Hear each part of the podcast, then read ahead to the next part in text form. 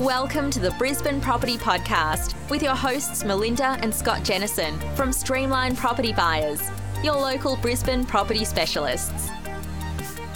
Hi everyone, welcome back to a, another episode of the Brisbane Property Podcast. Uh, Melinda and I are having a chat today about different ways of investing uh, into property. Oh, you're not going to do a weather update today? No, well, look, we okay. I will. Um, the normal weather update. A little couple of showers overnight, but it's still a lovely day outside. I've just been out to a site of a new build actually for a client, and um, it was actually quite warm out there. So winter in its early 20s. How about that?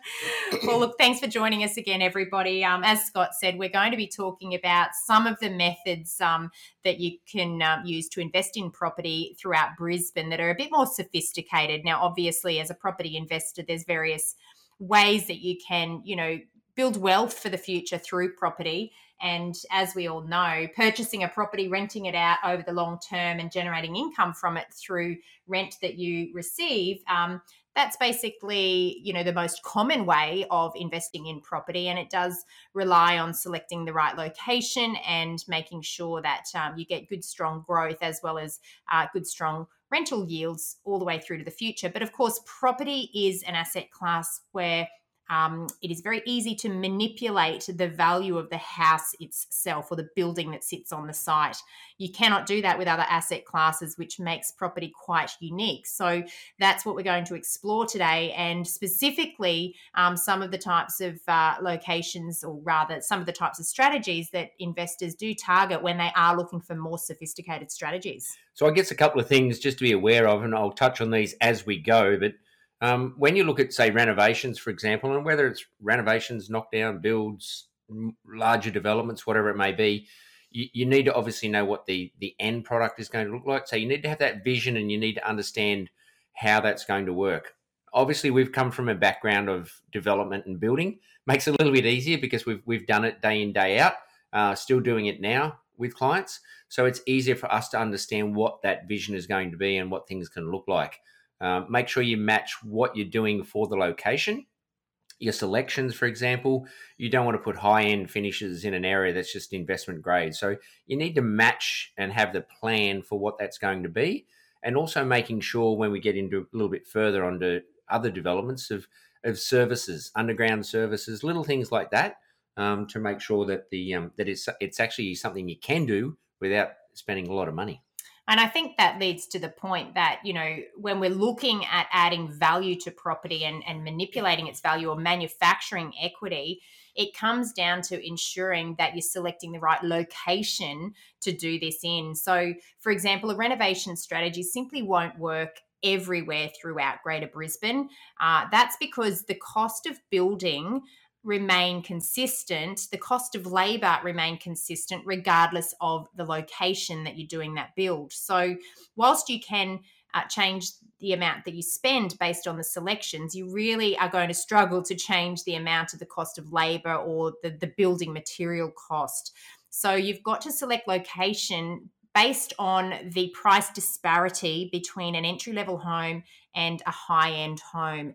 And you're wanting to make sure that for every dollar you put into the development or for every dollar you put into the renovation, you're going to get um, a greater return. The last thing you want is to go into a project only to get a dollar on dollar return on that project. You want to be able to add value, and understanding the area is one very sure way to do this. Now, the other thing that you definitely need to keep in mind is that for every property investor, the timing for when you do that renovation or when you do that manufacturing of equity will depend on your personal circumstances. When you spend money on a property, especially from an investment perspective, uh, what you'll generally find not only will you add value to that property, but you will also increase the rental income that you generate from that property. Now, depending on your personal uh, tax situation, that could potentially put you into a situation where you're generating more income and causing a larger tax problem. So it's really important to understand the end game. If you do intend to, you know, do the development or the knockdown rebuild or the renovation to add value, you've also got to consider the rental position at the end if you do intend to hold that property. And then get an understanding of during what phase of your property investment journey is it best to do these works because for many investors, um, the accumulation phase may not be the best phase for them. It may actually be better to um, do these works during the consolidation phase or during the phase where you're converting that portfolio into an income producing portfolio. So, obviously, investment strategy comes into play. We're not going to talk about that today, but it's just something to highlight um, as being something to consider before you just set out on a project. Yeah. So, a couple of examples, I guess, on that is we've had some different clients in different situations where, you know, one, for example, has a plan to hold a property for two to three years. Um, so, when we went in and had a look at the property for that client who's going to rent it out, obviously, um, we we didn't go and look to spend a lot of money because you'll you don't want to spend all that money and then undo that when you come in and either do a massive renovation or a knockdown and rebuild. You want to make sure you just spend enough that's going to get you a, good rental return on it. Another one, a lot slightly longer term. We went with a different idea. We wanted to add a little bit more to it. We then got the property manager to have a look at it, run their IR, give us an idea of what they think the appraisal would be, and give us an update after we've done the work that then gives the client something to look at to see what the increase of the rent would be with that amount of money. So your your return on your investment, we can actually work that out a little bit closer for them. I think it's actually important um, off the back of that to um, understand the exit strategy before you start the project. That's probably the most important step. And, and it's like any property that you add to your portfolio, it's so important to understand what is the purpose of that asset within the portfolio and what is the exit strategy for that particular asset. And as Scott was saying, for some people, if the exit strategy is to buy a property, knock it down in three years' time, and then rebuild a brand new property in its place um, to hold long term, then it's really important to um, match any improvement works at the time of purchase to the overall time frame that you intend for that property to exist in place. So um, exit strategies are really important. If you don't know why you're buying a property and what you intend to do with it in the future, I'd be reevaluating that upfront. Yeah, the other thing, um, just to touch on that you mentioned about um, construction costs and build costs are the same suburb to suburb. Just be wary at the moment with the current building conditions. Um, prices are moving. So, whatever you're doing, whether it's a, a, project you've done in the past, don't rely on those numbers. Um, and even if it's one you're doing now and you're looking at doing another one in the future, don't just rely on those numbers. Make sure you've got a bit of a contingency in place um, construction costs are moving and have been going up um, considerably lately, um, especially up here in Brisbane. So just make sure you're working closely with either a builder or someone that knows inside what that sort of costs are involved. Uh, and make sure you obviously just keep your heads up on that one as well.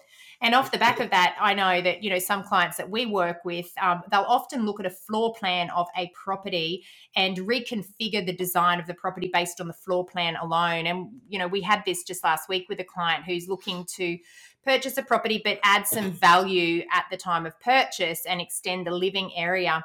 Um, and they sent some proposed floor plan options to us. But obviously, it's not just about being able to extend a floor plan, it's understanding how to be able to do that in a cost effective way.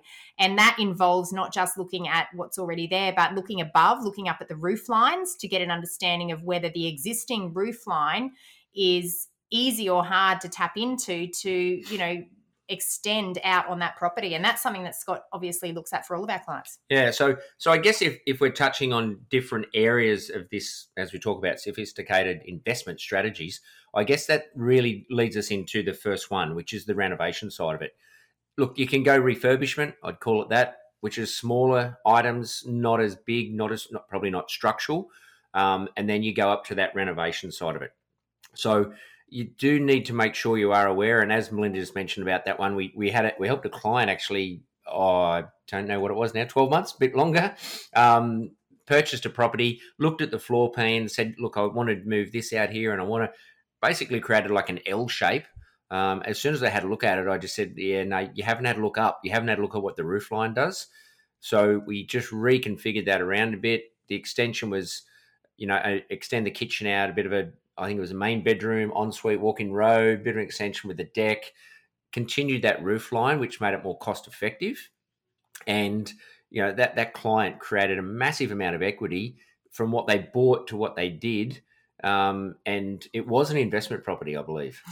well, the intent was to purchase it as an investment property. The client had the property revalued upon completion, but decided that um, they'd fallen in love with the property throughout the um, structural renovation process and they decided to move into that property. So that exit strategy changed, um, and that sometimes happens. You do need to be you know adaptable to change now obviously if you're going to be moving moving into it um, it becomes a tax effective strategy as well because if you are using that property as your principal place of residence um, and you reside there for more than 12 months um, in the event you do sell in the future it is tax free equity building so you know that becomes a more tax effective strategy when you do go to sell so I, I guess the client bought in a really good location and did a really good renovation yeah, that's because, right. Because they live there. so the other thing I guess to be aware of when you're talking renovations is is just having that um, understanding of how properties are built. As I mentioned about the roof lines, things like that.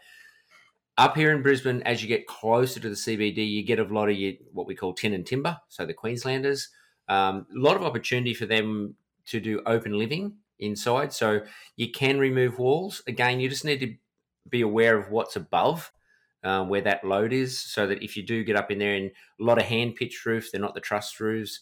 Um, and you can actually make adjustments to them if there's no load on those walls.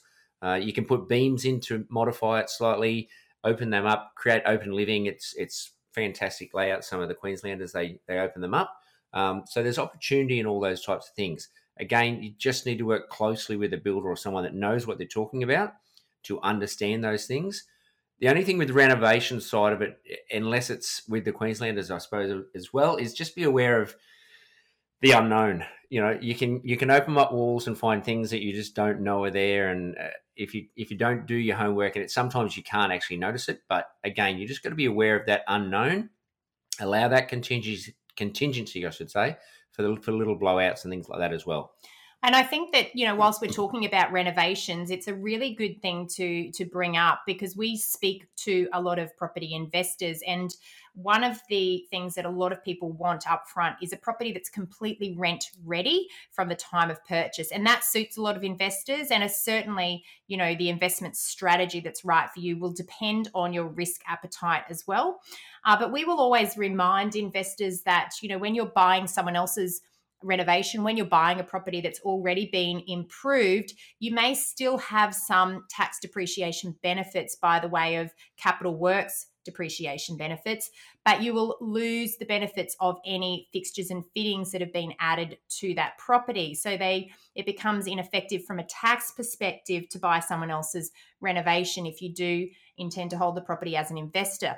Now, alternatively, when you're buying something that structurally is is sound and you're doing some cosmetic changes and you're actually, you know, replacing carpets and window coverings and, you know, minor works, you get the benefit as the owner of that property as an investor to depreciate the value of those fixtures and fittings. So you only now get the benefit when you're adding those things yourself not if you're purchasing that property already done. That's in relation to the fixtures and fittings. So that's also something that investors need to keep in mind. Investment strategy comes down to aligning what you're doing with the property and the property decisions and aligning that with the tax strategy, um, which comes back to your taxable income and the, the, the tax bracket that you're paying and it also comes down to making sure that the finance strategy is aligned as well. And it's something I always talk about in the strategy sessions with our clients. How do we maximize the investment strategy to ensure that it aligns with your tax strategy and your finance strategy so that you're getting the benefit of the investment without compromising your tax position further? I guess another thing to, to think about, and these are all just things that we think about when we talk about with clients as well, is is just that planning stage so whether it's a, a renovation, for example, or when we move it, which is going to lead us into the next part we'll talk about, um, which is knocking down a house and building brand new, is the planning time. Now, these this is the time when you're actually going to hold the property and you don't get income on it. So if you can keep that that income coming and the rent coming in as long as possible until you pull the trigger and then you don't have a tenant in that property, you need to make sure you allow for that holding time um, when you're not getting that income as well. Yeah, very good point. Um, and I think that, you know, during that planning phase, which, you know, if you keep a tenant in that property whilst you are um, putting all of the plans in place, the more time you spend in the planning phase and the more um, accurate the planning documents are, the less headaches, the fewer headaches that you will have during the construction period. Now, you know, let me give you an example. I know there's a lot of people that skimp on the cost of getting detailed plans drawn up up front. Um, but that can actually cost you more in time and in variations, uh, which will attract a builder's margin during the renovation itself. Alternatively, if you spend a little bit more money up front getting very detailed drawings, the builder will actually build what is drawn. So if the drawings are not detailed, the builder may not quote the detail that you're expecting, and then that can cause some friction and it can cause some breakdown in relationships, and it will certainly cause some variations to be um, raised during that construction. And that is a frustration for everyone involved. So, the more detailed you can be in that planning phase, um, the better the outcome will be long term. Yeah, I guess that comes from our building background um, and what we've seen as a builder um, and running our own building construction company. You don't want to rush into the start. You don't want to skimp on that design, as Melinda said builders they will only quote because they're trying to win a job they'll only quote what's actually on the plans and what can be seen um, and to be can be completely honest from a builder side of it uh, i used to hate variations um, we don't we don't like them as much as the client doesn't like them so spend a bit more time do that design cross check triple check make sure everything's right. Just ask the question again and again until you, you're really comfortable to know that everything's been included um, and there's you know don't rush into things. Do it right. So that's probably the first sophisticated investment strategy. It's understanding that you know adding value through renovations can you know really fast track that equity build period within your portfolio but it can also have an impact on your rental return and your rental yield. So understanding when the right time to do it is also you know something that you need to consider. Let's move into you know the next step i guess you could say in um, sophisticated investing. So we move on from renovations and then we're looking at knockdown rebuilds it's a bit of a flavor in brisbane at the moment it is it is a lot of people it's very um yeah it's very common now i guess a lot more people looking at that type of idea of doing that work um, I guess the first thing is make sure you can knock it down. Yeah. That's probably the biggest tip to start with. Yeah, I think that Brisbane, you know, because we have a lot of character protected homes, we do have traditional building character overlays. You cannot knock down a home that was built prior to 1946 that is also covered in a heritage or a pre a, character traditional building character overlay. So you do need to understand what you can and cannot do with a property that sits on a site. Um, I know sometimes when you can see in aerial photography from 1946 that there is a property on that site, but you might get an understanding that the property that sits there today is is not the same property. You might even need to get a heritage architect involved in order to be able to get approval to remove that property. So that can cause enormous costs and enormous headaches. So site selection is critical. But knowing brisbane um, typically anything built prior to 1946 will be in the inner city locations. Uh, they are pre war homes, they were built closer to the CBD. Um, after 1946, we have what we call post war homes. They're either uh, chamfer board and tin. Uh, type properties or weatherboard tin type properties. They are in a lot of our middle ring suburbs. And then you don't typically see a lot of the brick and tile properties until you move a little bit further out. Now, it is a bit suburb specific. We've definitely got some suburbs that uh, carried a lot of those pre war shacks, and we've got other suburbs that might have been more weatherboard um, type homes, but we definitely know which areas. Uh, you can target for a location where you know you can knock that property over. But it's not just about targeting a location that's got a post war home. It's also about targeting a location where you know when you buy that post war home and knock it over, that you've got the price disparity between what you've paid and what the end value of that property will be worth in order to justify that as a strategy that will work. Yeah, again, doing that homework beforehand, and this is something we do a lot with our clients and, and help people with, is checking those overlays, as you've mentioned, um, looking for your services, as I talked about earlier, making making sure there's no sewer, stormwater, um, everything's there for that site all of those little things add up and those costs can actually keep rolling and rolling and snowballing and you don't want that type of blowout to come through the job um, that can really affect your bottom dollar so make sure the service is there make sure it's a good site to work on even little things from a from a builder's side of it if it's a really steep sloping block it can cost you more in construction because manually you've got to get things on and off the site your scaffold cost all of those things will have an impact on the cost. And of course, retaining walls just to retain the Yeah. land. I think that the big thing that um, you're referring to there is risk. Now, these strategies are higher risk strategies. They are for investors that are happy to take higher risks, um, but the rewards, if you get it right, are also higher. So, you know, it's not just a set and forget investment, a buy and hold strategy. It's being able to manipulate the value of the asset by renovation or by redevelopment in some way. And that's what we're referring to here. And for some people, it's a fantastic way to accelerate the growth of their portfolio if they've got the capacity to do so. And I think the other thing to keep in mind is that you need to investigate your financial capacity to complete a project like this because there are definitely some costs that you can use borrowed funds for. However, other costs throughout the process may need to be covered uh, by cash. So you need to make sure you understand the financial strategy that's going to apply to the investment strategy. I keep talking about the importance of um, understanding both before you set out on a project like this so that you don't get caught um, unable to continue and complete the project. So that's a knockdown build brand new. Yeah. I guess the next one, which we've probably moved to, which increases this uh, this sophistication side of things, I guess, is is when you when you actually knock down one and build two, for example.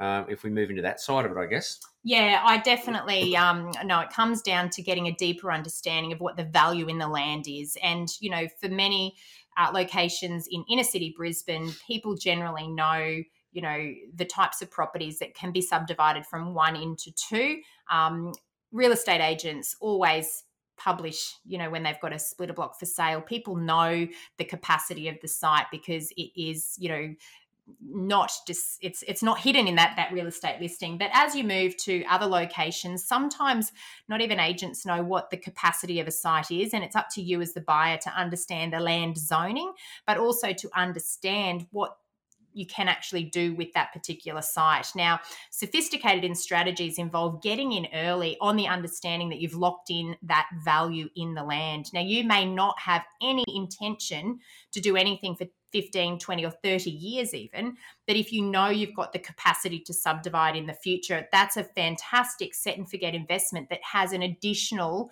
um, upside when it comes time to either sell or redevelop in the future. And I think for a lot of investors, it gives them additional choice. Um, it comes down to understanding whether you're going to do that development or whether you're going to sell to a development to a developer in the future. Um, obviously, a house on its own lot is going to be worth less in the future than a house on its own lot that has the potential to be subdivided. And we've seen that through our own research based on. Um, uh, capital growth projections for one into two splitters versus um, standalone properties, where we evaluated the actual growth um, at a suburb level for all properties that met both of those criteria. So we do know that um, the growth is superior on sites that have additional development potential in the land based on our in house research. Um, and finding the locations where these properties exist and holding them long term can be a really clever strategy. But equally, um, for those that have the capacity to do the development straight away, it's about understanding where those developments are feasible. Yeah. Now we're not going to give all the secrets away Mm-hmm. either in this, but that that one into two, there's obviously different things involved. So if it's on the if it's on two titles, if it's, it has to be split, things like that. This is where a lot of that homework is, needs to be, and you need to understand what it is. I, I've seen some properties where people have said, "Oh, you know, they've advertised they've bought a splitter," and I look at the slope of the land and go, "Oh my god." I probably wouldn't go near that, but you know, you need to understand what's involved. Um, things like your upfront costs, as as you mentioned there before, Melinda, um, and, and and the services and the use how that site can be used and what the impact will be on it. Yeah, you don't want to buy something that de- requires consent from the rear neighbour to get a stormwater solution through um, in order to subdivide. That comes with risk. Now, you know, in my opinion, you want to buy a site that has certainty of uh, the potential for the future, not something that relies on someone else making a decision um, for you. So, yeah, make sure that you, if you don't understand what you're looking for, you're working with professionals that do understand what you need. Um, because that can make or break your outcomes from a wealth a, a wealth creation perspective long term. So I, I guess as you just mentioned, then so that you're in control of what you can do. I mean, that's the big thing. You don't want to be relying on somebody else, a neighbor or anyone else that is going to have an impact on what you can actually do on that property.